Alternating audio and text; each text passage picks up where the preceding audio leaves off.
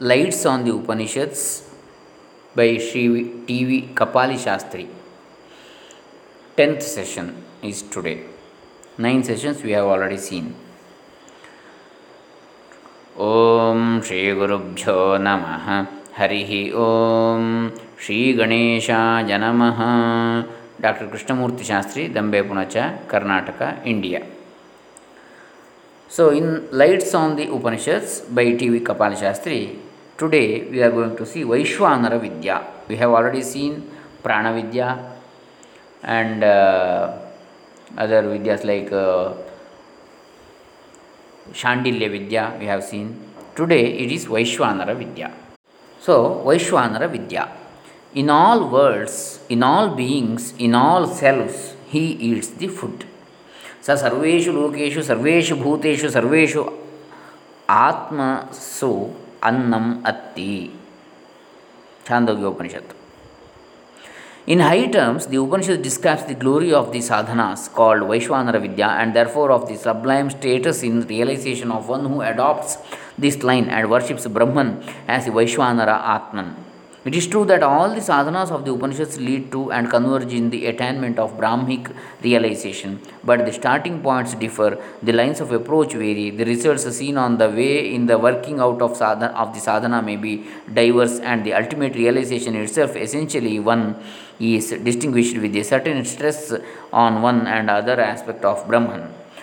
For the one Brahman, in its immense reality, stands over and above the all, even as it does behind the all, presents itself in its countless features in the multiple manifestation, and is revealed initially in the particular aspect through which the approach is made as determined by the competence and temperament of the sadhaka.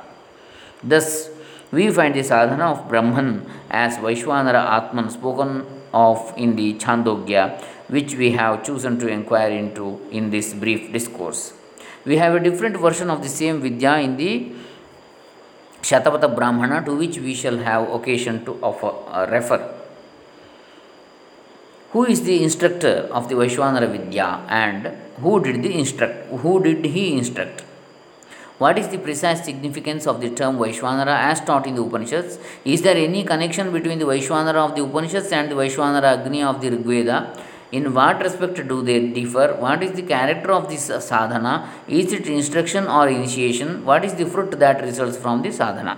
These are some of the questions we shall discuss here, and before proceeding, let us mention the context as stated in the Chandogya. Who is our self? What is Brahman? This enquiry seized the minds of five men who were great householders, well versed in the Vedic learning. They agreed upon a decision to approach the well known Uddalaka Aruni with a request to grant them knowledge of Vaishwanara Atman. When they come to Aruni, the later realized that it would be difficult for him to answer all their questions, to clear all their doubts, and pointed to another source offered to accompany them to King Ashwapati Kaikeya, who was known to be an adept in the Vaishwanara sadhana. He was a king in those realms.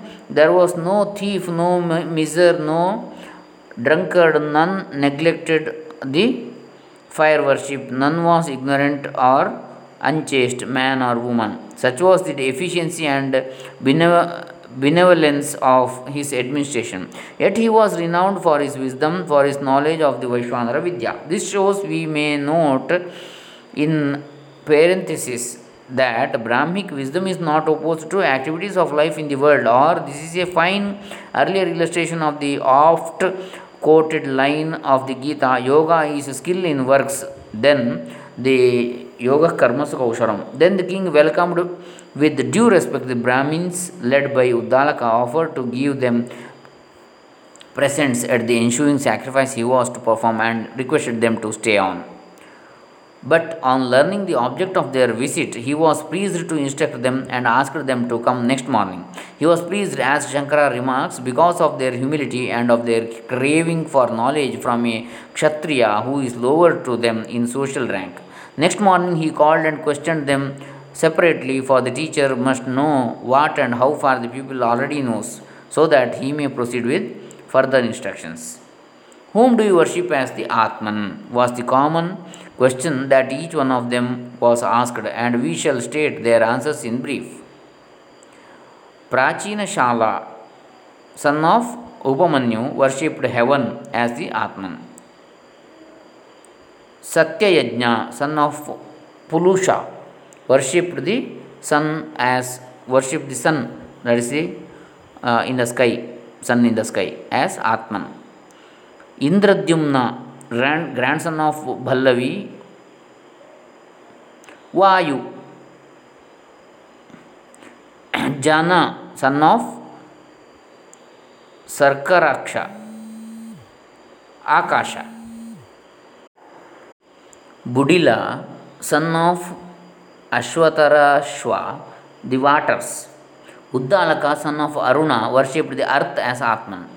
Apparently satisfied with the several answers of the pupils, the teacher said in effect, Your worship is all right as far as it goes and indeed yields certain benefits too, but the heaven, the shining brilliance, Sutejas is only the head of the Atman and uh, the universal being. The sun is just the eye, Vayu is but the breath, Akasha is the body, the waters are the bladder, the earth is the feet of the Atman, the universal being. If you had not come to me, those limbs in you would have withered or blown off, which correspond to the parts of the Atman which you worship, mistaking severally each part for the whole. Here, Shankara's commentary reminds us of the popular maxim of the blind men and the elephant. Hasti darshane iva jatyandhaha. Certain blind men wished to have an idea of the shape of an elephant. Touching the trunk, one thought that the elephant was like a snake. Another caught hold of a leg and supposed that he resembled a, a post, and so on. This maxim is often used to illustrate the error of mistaking a part for the whole. Thus, the teacher corrects the wrong notions of the Vaishwanara Atman entertained by the disciples and proceeds to point out positively the way of worshipping the universal person. For this, Atman is Purusha, not a mere all pervading existence or being. How is he, this Vaishwanara, to be conceived and worshipped? Heaven and earth, it is said, are the head and feet. Sun is the eye, wind, Vayu is the breath, the infinite extension. Akasha is the body, and the waters are the wealth, Rai of the universal Purusha, the Vaishwanara Atman. Then, are we simply to put these parts together for a correct conception of the whole? Could that be a real and effective help in the worship of Vaishwanara? We can indeed form for ourselves an idea of the vastness of the universal Purusha as one having for head the heaven, the top, the summit of this creation, for his feet the earth, the bottom, the support uh, from below, and in between the vast extension for his body, and so on. But that would be a symbolic representation of the immense universal Atman in a measure of space. Besides, parts pieced together cannot form into a living, soulful whole.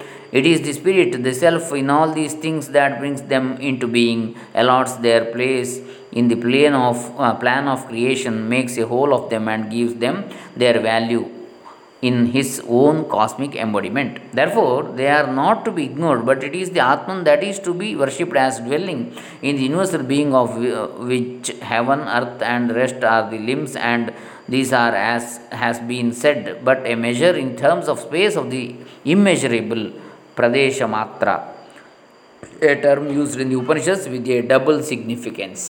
Pradesha means in the context heaven, earth, and the rest, as the ancient commentators have explained. When we look at the macrocosm as the body of the universal being, it can also mean a span, which is said to be the measure of the Purusha within, as seen from a subtle plane. Some texts declare that the flame of the Purusha extends from the from above the navel regions to the heart above, while others speak of the Purusha as the measure of the thumb, Angushthamatra of Purusha. These are all valid in their own way as they were so seen and found to be effective in the sadhana by the sages of the Upanishads. So, but how is the Atman, the self, the soul of universal being to be worshipped and realized? He is the self of all these things, all creation. He is known as Abhivimana. the inner I behind each and all as explained by the commentator. Each and all as explained by the commentator. प्रत्यगात्मतया अभिविमीयते aham iti vijnayate therefore one has to realize him in his own being as the self before he can effectively comprehend and perceive him as the self of all selves and all creation. For as the Brihadaranyaka states graphically Atman alone was all this in the beginning. Atma va idamagra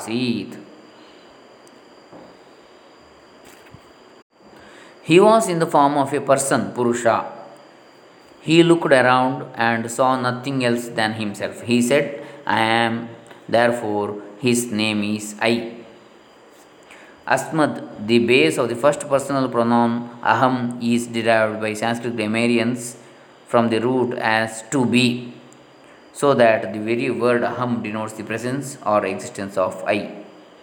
It is the Atman, the Purusha, who sees anuvikshya and creates himself srishtva in the very act of the look and enters into anupravishat the creation. Enters into the creation into all things all beings and all selves.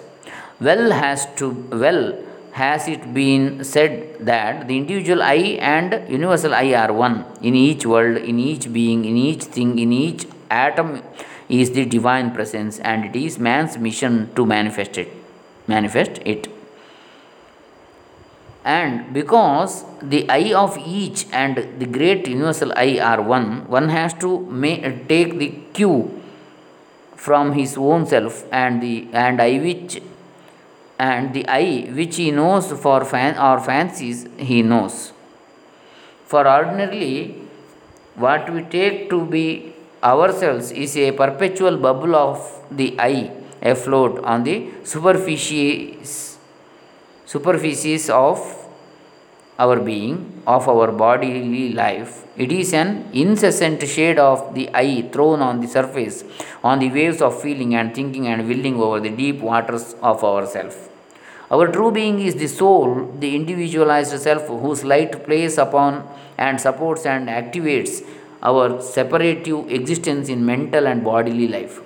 This superficial self is a shadow of the soul. It is the ego figuring the self. However persistent, continuous, and unceasing in its appearance, it is frothy, has no substance of its own, but is there all through as a reminder of the constant presence within of the self, which is the true import of the I, Chidabhasa, Aham Bhakara. It is this self which is within us established as our innermost being that Ashwapati Kaikeya calls upon Uddalaka and others to realize as the Vaishwanara Atman, the self that is the universal Purusha, Pratyagatma. Not only our Kutastha Chaitanya, not only does he instruct but actually initiates them into the sadhana as we find it stated in the slightly different version of the Vaishwanara Vidya in the Shatapatha Brahmana. Ashwapati convinces the pupils of the essential oneness of the identity of the macrocosm and microcosm, explains the already declared parts in the external, in the universal, as correspondences of those within, in the individual, and finally leads them to the understanding of the central point of the teaching. I shall make you realize. Abhi sampadayishyami, says Ashwapati, pointing to every part, Upadishan, head, eye, nose, and others, and affirms that each is indeed the Vaishwanara, but that he is in the form of a person. Purushavidaha, this universal fire, Vaishwanara Agni, firmly established within in man, purushe antaha pratishtitaha. The Upanishads always give general instructions, but they do not give the actual methods of the sadhana, even when it is possible to find out the method from oral or recorded teachings. The actual and definite working out of the sadhana takes place only when the would be sadhaka receives the help, the influence, the power from some source, human or divine, or more truly from the divine in the human. In uh, this fact is plain uh, from many texts of the Upanishads themselves, from passages such as He knows has a teacher. Acharyavan Purusho Veda, thou art our father who leads us across the shore beyond ignorance. Tvam hi nah pita avidyayaha param param param tarayasi. For this knowledge, one shall approach the Guru. Tad vijnanartham sa gurum eva abhigachet. The Guru then is the master who pours the influence into the competent vessel and gives the start as well as the final touch to the sadhana in the disciple. For he is, in the words of Sri Aurobindo, one who has risen to a higher consciousness and being, and he is often regarded as its manifestation or representative. He not only helps by teaching and still more by his influence and example, but by a power to communicate his own experience to others. And this is precisely what is meant when the Guru Ashwapati declares, Abhisam, Abhisampadayishye, I shall effect the attainment in you. So let us continue in the next session. Hare Rama. Om Tat Sat.